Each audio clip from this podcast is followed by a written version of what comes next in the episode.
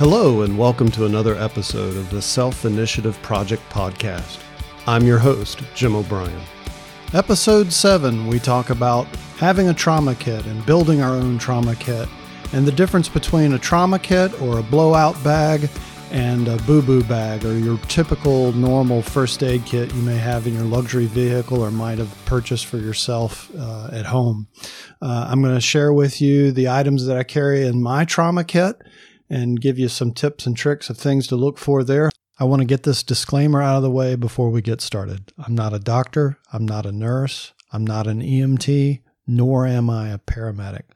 I'm just an individual guy who wanted to take the responsibility for myself and wanted to get some knowledge and go out and get some training. And so I'm certified in CPR, first aid, basic first aid, and AED. Uh, I've been certified now for several years, both through the American Heart Association and most recently the American Red Cross. Certifications are good for two years. You'll probably pay between ninety and hundred and twenty dollars for the course, but it's well worth it. Uh, that'll get you, uh, I believe, both adult and uh, child or infant uh, CPR, basic first aid, and AED use uh, training certification. Again, it's good for two years. If, you know, giving someone mouth to mouth totally freaks you out, grosses you out, whatever, there's actually a no breath version of CPR, variation of CPR. There's a website for it. I can't remember it off the top of my head without looking, but uh, it's all about giving those compressions to the to the sternum for the heart. Uh, the most recent uh, studies, findings, teachings is that compressions really are the most important piece, especially in adults, because it's it's just figured that if you're an adult and you're not breathing and your heart stopped, it's most likely because of cardiac arrest. Hence, the compressions being so vital. So, but I highly recommend the full on program. Plus, you'll be certified, and that gives you good credentials and, and shows people you're interested and know what you're doing. You know, if you're childcare person, if you're a personal trainer, or if you own and run, you know, and teach martial arts school, it's it's a great idea. And I think in all of those cases, it's actually required for you to be certified in CPR and first aid. So go and do it. I've also participated and been certified in my county's CERT program. CERT stands for Community Emergency Response Team. And so I'm one of the CERT members for my county. I highly recommend this. Not all counties offer it, but you can look at your county's government website, and if they have it, you'll probably find it there. There's fantastic information, a lot of which you probably don't know. Like, for example, do you know how to deal with a train that overturns somewhere close to where you live and what that means potentially to your neighborhood, your family, your house, your surrounding uh, communities? You'll deal with uh, learning how to fight fire on a small scale, and you'll learn how to deal with basic trauma, shock, bleeding, etc. A lot of good information in that. I highly recommend it. And the best part of it is, is it's free program to the public. I've also participated in uh, some active shooter, active killer training a few times, and part of that training has been dealing with severe bleeding. As you might imagine, that's kind of an important topic, goes hand in hand with all this active shooter, killer stuff we're dealing with today. And so, knowing how to deal with hemorrhaging and severe bleeding and getting that stopped in those scenarios is critical. So I've seen it there. And last but not least, I've also been certified in basic BCON, BCON being the uh, the short version of bleeding control, basic uh, bleeding control, and I did that through the Stop the Bleed program. And if you've listened to our podcast for a while now, I believe it was episode three, we talked about the Stop the Bleed program. It's fantastic. You'll learn how to deal with severe bleeding and learn how to use a great number of the things that we'll be talking about that's in my trauma kit that you should have in your trauma kit. Uh, one of the best parts about that program, besides the information you'll learn, is it's free too, and you can reach out to your local hospital's trauma center and or probably your local fire department, and they can tell you if they're if they're offering the Stop the Bleed program. And Stop the Bleed also has uh, a website too. You can look up and learn about it. So those that's kind of my background and the training I've received. Again, I just thought I'd take responsibility for myself and anyone that's around me dealing with severe bleeding is just one of the things that you'll come across in dealing with trauma cases. But severe bleeding and learning how to deal with that, learning how to stop the bleeding is so vitally important because as it is right now, severe bleeding is the number one cause of preventable death in trauma cases today. So if you learn how the ABCs of bleeding, which we'll talk about here in a minute, or learn how to apply a tourniquet, that can go a long way towards saving a life. So I'm certified CPR, first aid AED. I've gone through and I've been certified in my CERT program with my county, and I've received some trauma training through active shooter training, which, if you have an opportunity to participate in, I highly recommend. And then I guess you'd say over the last few years since I've been more involved and gotten this training in trauma and first aid, et cetera, I've had the unfortunate uh, opportunity to work three accidents, uh, two of which I was uh, first on scene. I happened to be first on scene. And the second one I actually witnessed and arrived first on scene. All three of those accidents, fortunately, did not involve severe bleeding. There were some boo boos and some slight bleeding that I helped take care of until uh, first responders came on the scene. But when you get this knowledge and this information, I don't know about you, but I feel like I'm kind of obligated to help when and where I can. I can't always stop. I won't always be first on scene but I feel like I'm kind of obligated because I have the information and I know what to do for the most part. So uh, like I said, I, I guess it's uh, it's fortunate that I was able to stop. Unfortunate that I've already seen and worked uh, three accidents until first responders came on scene. So that's kind of my background.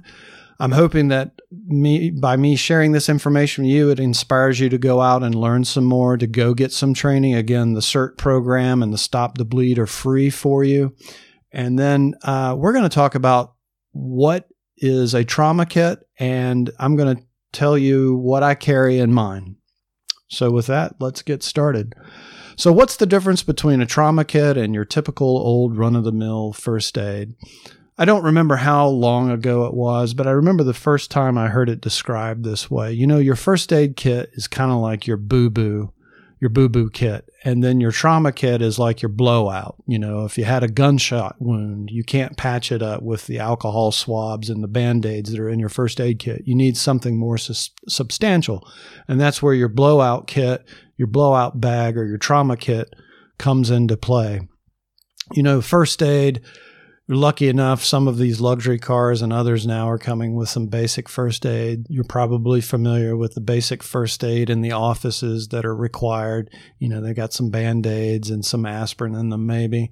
And then you probably have either together or piecemealed throughout your house. You probably have some items that are more commonly found in your first aid kit. Like you'll find, uh, obviously, band aids as being one. You'll find little swi- uh, little swabs for bee stings, alcohol pads.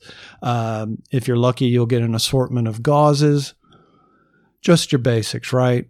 And, you know, if you're really lucky, you'll get a cheap little tiny pair of uh, inexpensive kindergarten like scissors and maybe a plastic pair of tweezers. I don't know exactly. I guess those are for ticks or other things, but um, you know, not a whole lot to do much more than basic boo boo care. Hence, hence the term boo boo kit, boo boo bags. Um, so I'm going to tell you, uh, any of those are fine. Uh, the one that I actually carry with me is from AAA, but there's lots of them, right? Everybody's got a basic first aid kit. Some are better than others.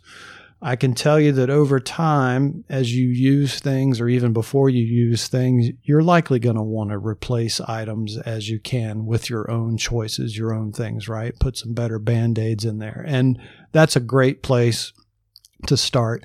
I typically cannot stand and have not had much luck at all with the types of band aids that they include in these cheap first aid kits. I guess the band aids come out of China. I don't know, but they're thin, they tear easy. The adhesive doesn't last 30 seconds after you've put them on, especially if you happen to get some ointment on the adhesive, on the adhesive part of the band aid. So the first thing I would recommend doing with your first aid kit is replacing those band-aids with a decent with a decent brand. And You know, I got to promote them here because it's a, it's a great Band-Aid. Band, uh, Band-Aid brand Band-Aids from Johnson & Johnson uh, make a Band-Aid called their Tough Strips. And these are fantastic. They even, they even make a waterproof version. And I just can't recommend these enough. They're kind of a tough cross woven of some sort cloth like material. And the adhesive on these things is fantastic. As a matter of fact, if you have hair on your fingers or arms like I do, sometimes the adhesive is a little too good when it's time to change out that band aid, if you know what I mean. But the tough strips from Band Aid brand are fantastic. And if you switch out nothing else, I highly recommend swapping out the band aids for something decent like those. So first aid kit's basic, but when it comes to severe hemorrhaging, severe bleeding or hemorrhaging, the first aid kit that comes in your car or that you have lying around the house or that's in the office place likely is not set up to deal with severe bleeding. And that's what I want to talk to you with today. So there's a lot of component parts to this. Um, the good news is, is that everything is relatively easy to come across today. In fact, most everything, if not everything that I'm going to talk about, you can actually go out and find on Amazon. I'm sure there's some other places that you can get the stuff, including direct from the manufacturers, etc. But you can get all of this on Amazon. You know, if you're a Prime member, you can get it all relatively quickly in two days, uh, usually. And you can, you know, with a little bit of shopping and looking around and searching there, you can put yourself together a decent trauma kit to have on your person at all times in the car, in the house, wherever you might be. So, one of the things that you're going to want to have is a bag. And so, what I've wound up doing personally for various reasons uh, one, they're easy to carry, and B, they're more portable, is I get these little uh, bags. And I've had some success, quite a bit of success actually. I have two or three of them from a brand called Orca, O R C A. I found them on Amazon. They're nice little bags uh, just by uh, eyeballing here, I'd say the bag's five or six by eight or nine inches. Uh, they typically have MOLLE strapping on them so you can stick things on the outside like knives or your shears, making it easy to access. Uh, they even, because they're really designed to be first aid trauma type bags, they even include, typically include a little first aid patch to put on the Velcro outside the bag, which is a nice little touch for quick, readily uh, identifying what bag has what especially if your trauma bag is in the mix with other things in your trunk or in your house. So that's first. Like I said, Orca is the brand I've kind of uh, been working with. I think Condor is another one that puts out probably some decent bags. And look, you'll find just about everything you want out there today, right? Orca just happens to be what I have. So, the next item, which is arguably one of the most important pieces of equipment, not only for the patient, but more, as if not more importantly for this reason for you, are gloves. And, um, you know, especially if you're allergic to latex, I've had a lot of success with Midknight, uh, M I D K N I G H T. Um, they happen to be black uh, gloves uh, they have a sometimes seem to have a little bit of texturing to them, but they are latex free. Like I said, I've had good luck with them. Uh, they fit my hands, size large, fit my hands. Uh, you know, fine. The fingers may be a little long, but that's okay. The ladies may prefer medium. I think small would probably be too small for most anyone, but uh, try them out. You can find boxes of these or cases of these again on Amazon. So, got to have your gloves, especially dealing with blood and other people's blood, more importantly. So, I want to talk about what I have in this, and I'm not going to go in any particular order, just as I think of things. Um, I'll mention them, make mention of them. And again, it's all in the spirit of um, for the most part, in the spirit of stopping hemorrhaging. So, one of the things you have to have is gauze, and not just little three by three or four by four gauze pads, even though having some of those either in your first aid or your trauma kit's a good idea because, like the accidents that I've worked so far, the bleeding was minimal and those pads came in really handy. Uh, but for larger jobs, especially, especially for needing to uh, compress larger wounds where the bleeding is more, you know, more severe and there's a lot of it, or for packing wounds, even, uh, you're going to want to go with something bigger and a lot more of it. So, one of the things I have in my bag, in addition to those little pads, are these rolls of four and a half inch by four point one. I don't know why 1.1, but they're four and a half inch by 4.1 yards of rolls of sterile gauze.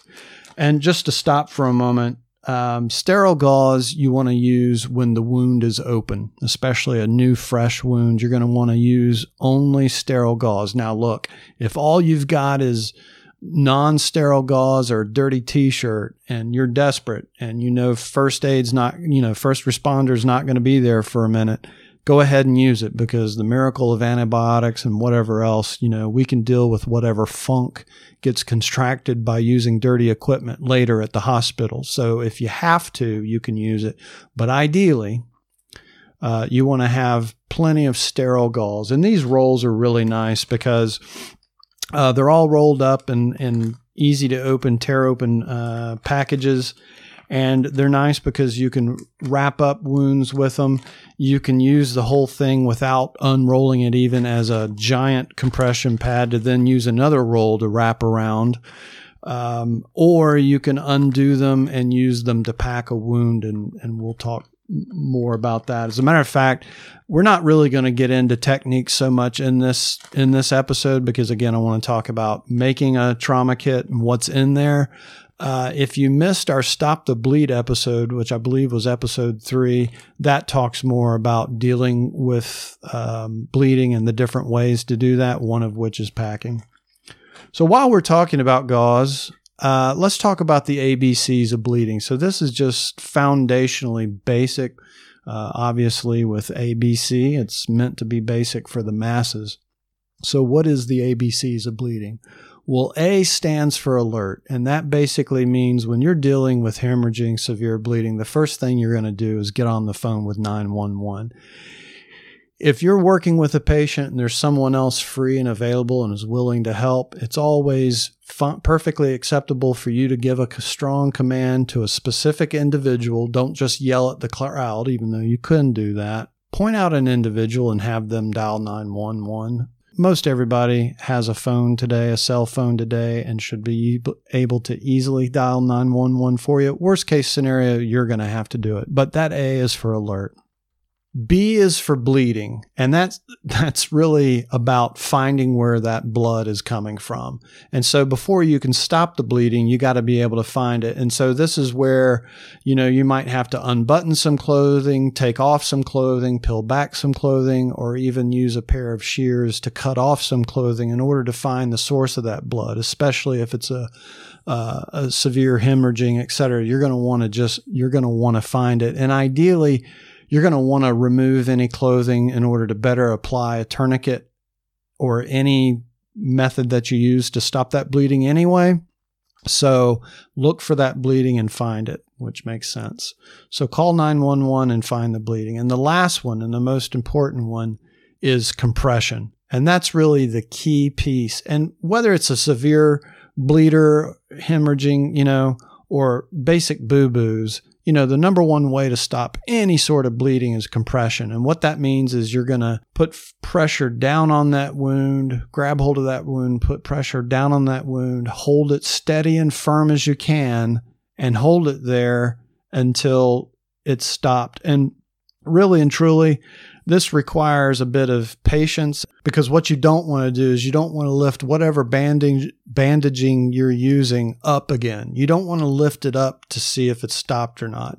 If it's severe enough, the blood will continue to soak through the gauze or whatever it is you happen to be using to, to compress that wound.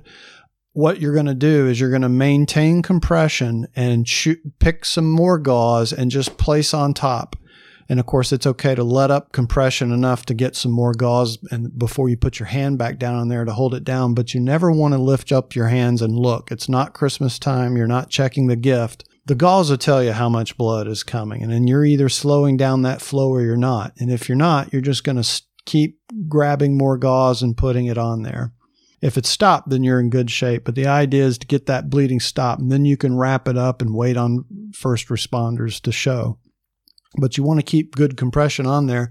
You don't want to lo- lift up anything you're using to compress because what you're doing with compression is you're shutting off that blood flow and giving the body time to clot.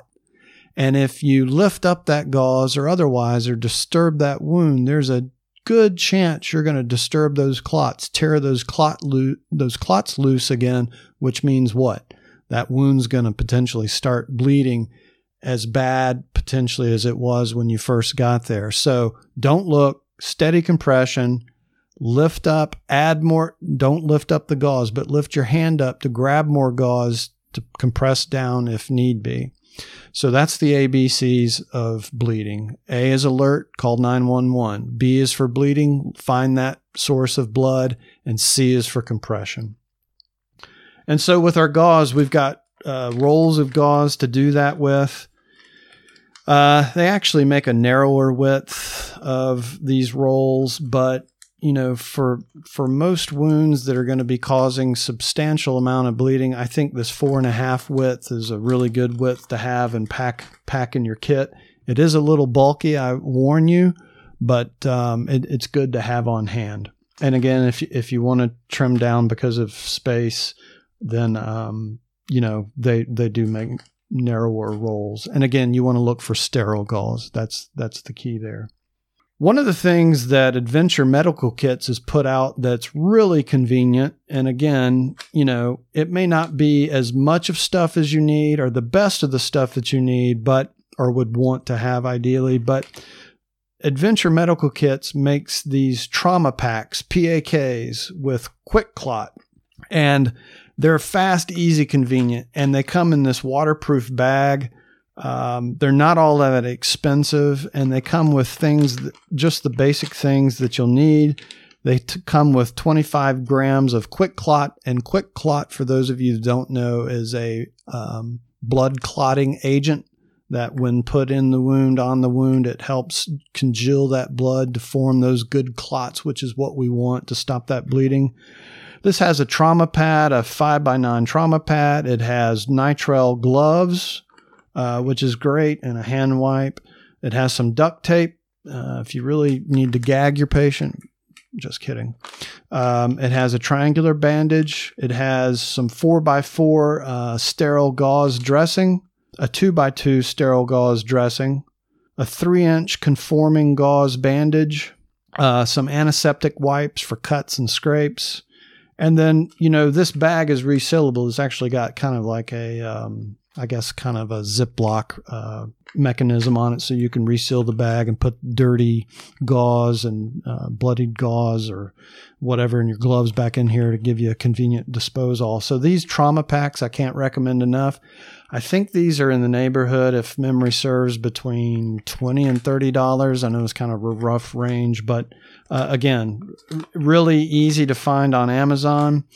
Uh, just as a sidebar note, when you're buying medical equipment like this, or any of this for this matter, except for maybe the gauze and the tourniquets, you're looking at about a five year shelf life, right? Uh, they recommend replacing things every five years. I'll let you make that decision for yourself when and if the time comes. I will say that, you know, if you're like me and carry these items in bags in your trunk of your car, your car's out in the sun quite a bit, you're probably going to want to consider uh, replacing them at some interval. And again, I'll let you figure that one out. Uh, with my trauma kit, uh, there's a couple of little nice things that I include for myself. One is a light. And it just so happens that I carry a little LED pen light here. And of course, you know, LED flashlights are probably as good or better. This is meant to be more of a backup because, especially at night, I typically have a flashlight in my EDC, my everyday carry. But just as an example, this is a little Princeton Tech Pulsar 2. It's an older model, but it's a little uh, keychain size. Uh, you just press on the side of it and gives you a little LED bulb. It's got a little switch so you can turn it on. Otherwise, every time you press it, it kind of turns on and off real quick with your thumb press. I recommend one of these or, you know, a full on flashlight. If you don't have it, it's a good idea to have it in your trauma kit, which you should have a flashlight in the glove compartment of your car anyway. I also have, um, I make sure I have a knife with my kit. So in this case, I have a Swiss Army pocket knife to go with my kit. And then, as I mentioned earlier, when you go to find that bleeding, you're probably going to have to remove some clothing. And it's easiest and best just to use a pair of medical shears. Uh, the ones that I have here in my hand are from Pres- Prestige Medical. But I know on Amazon, there's a bunch of brands. They range anywhere from $7 up to 35 $7 might be okay, depending. Uh, just follow the reviews. One of the brands that I see pop up pretty frequently that are around the $13 mark is a brand from Madison Supply. They seem pretty uh, popular and get really good reviews. Uh, so those might be an option for you.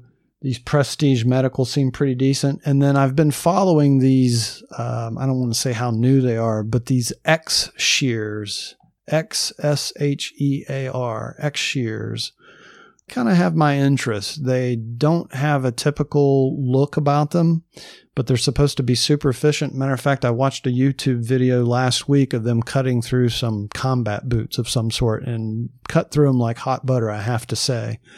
They have a, some titanium coated, which is supposed to make it slip through whatever material you're cutting that much easier. These are about $37. So I think their models run between 35 and 37. Kind of pricey, but they're supposed to be really good. One of the things that you'll want to consider is what you're going to do with the shears to clean them after you've used them. The one nice thing is if you don't spend a lot of money on your shears, you don't feel so guilty when you throw them out because obviously you probably don't have an autoclave at the house to clean them up.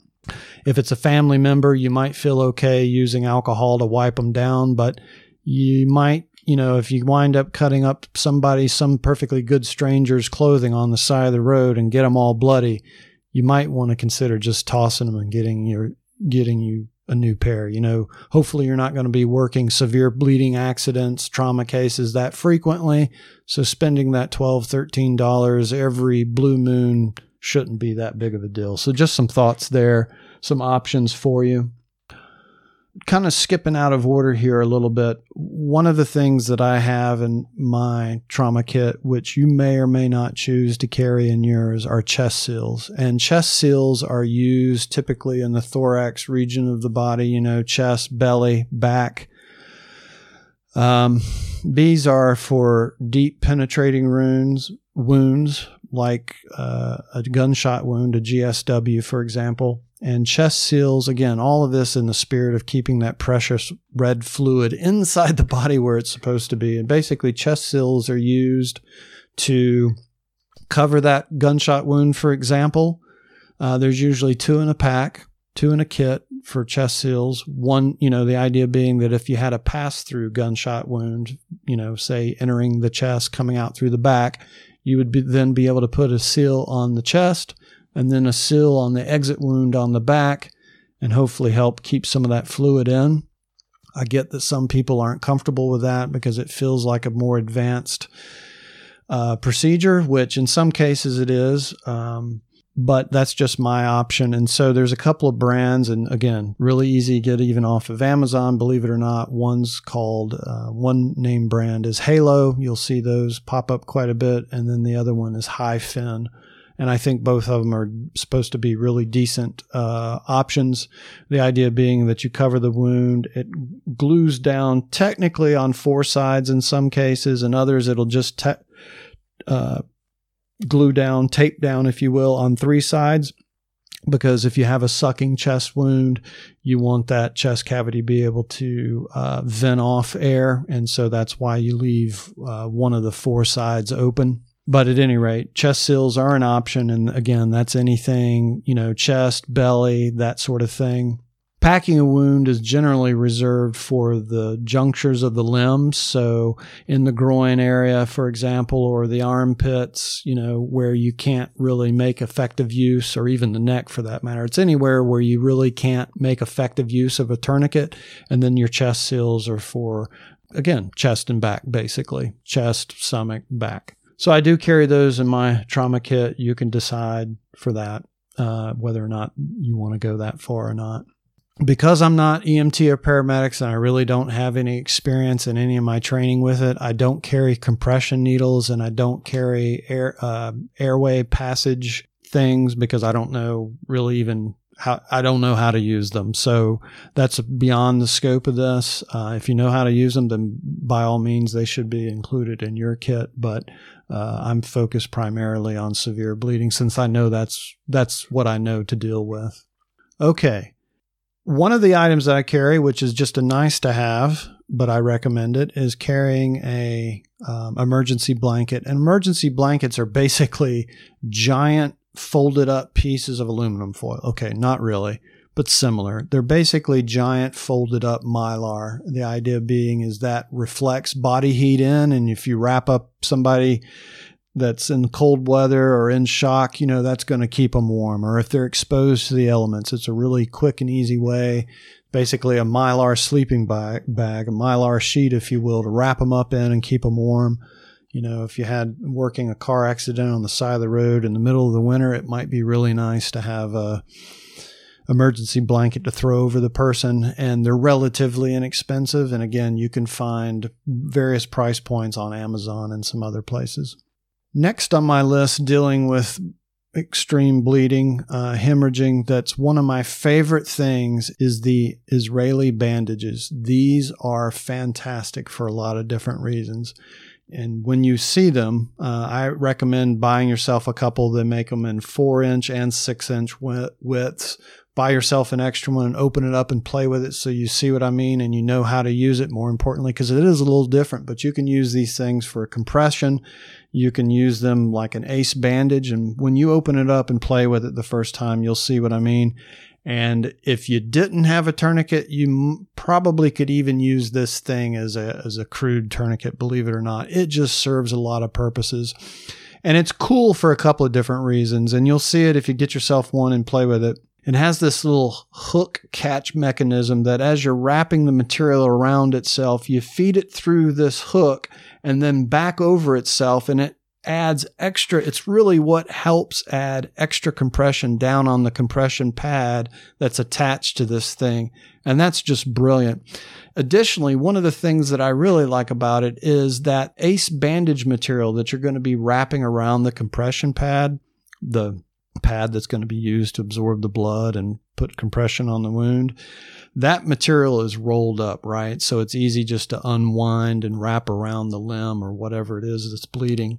But the nice thing that they've taken the extra step to do is they've put a stitch in it so that as you unwind it, you're having to break this little piece of weak probably cotton thread, but it's so nice because if you happen to let go of that roll as you're trying to wrap it around a leg or arm or the patient's fighting you, which does happen, uh, the nice thing of it is, is that you're not going to drop it necessarily, at least the rolled up part, because that thread throughout the rolled up part is keeping it together. So as you're unwinding it, wrapping the wound, that thread will break very easily. But if you just let go of that roll, you'll see it holds on and won't let it unroll and roll across the dirty ground. And those two features make that really nice. Additionally, as a tip I've learned more recently, that Israeli bandage really comes in two bags the outside exterior bag, which is nice, nice enough, but it's okay if you tear that open and take it out. It's still in a bag and it's still sterile at that point. And that's good. Uh, but that in, internal bag, you can keep it that way. You don't have to pack them with the exterior bag. You can just take them out of that one. You're that much closer to being ready to use, faster to use with it. And the other thing is that I've also, a little tip that I've picked up more recently is you can use that internal st- bag because it's sterile as a chest seal if you don't have anything else. You can put it over a chest wound, that gunshot wound, tape it on three sides, and you've got yourself a makeshift chest seal. So the Israeli bandages are just fantastic tools in our arsenal. I highly recommend you include these even maybe over the before the rolls of gauze. Uh, certainly, rolls of gauze are easy enough and cheap enough to get, but you should have a couple of Israeli bandages in your mix as well. One of the things that I want to mention real quick is the use of Celox uh, gauze. It's impregnated with a hemostatic agent that helps again with the clotting of blood. And I carry a pack of that in my trauma kit. I think they make it in uh, rolls, but I went with the Z fold, which basically they just took the, it's a three inch wide piece of gauze and they just folded it back and forth into a stack of X width. They make a couple, or X length, I should say. They make a couple of lengths. Uh, it's good for packing wound. That's what it's intended for. Um, I suppose you could use it for compression if if you didn't have anything better, but that's good for packing. And that Z fold makes it easy to undo as you're sticking that stuff down into the wound like a gunshot wound and packing it up. Again, we won't talk about techniques here, but I would recommend keeping some Celox um, hemostat with you know gauze with hemostatic agent in your kit as well. Last but not least, I want to talk about tourniquets. I know that you guys have probably been waiting for me to get to that and wondered when I was going to. Well, here we are. Tourniquets. There are lots of tourniquets on the market, uh, and I'm not going to talk about them all. the The ones that you're probably most familiar with are the cat tourniquets. These are by and far the most talked about, most popular, most referenced, most suggested, uh, preferred tourniquets out there, probably. CAT being combat application tourniquet. These are some of the oldest, if not the oldest, tourniquets, or among the oldest of tourniquets, and they've had a lot of experience in the battlefields. So that's why I think they're so popular and get such good press because they've been used to great success in our military, which is the main place you're going to see and want, need to use tourniquets. There's some others. There's there's this RATS, which is interesting. Um, it's Rapid Application Tourniquet System. I actually have one of those in my trauma kit as well. I carry primarily cat. I have about three of those across different bags.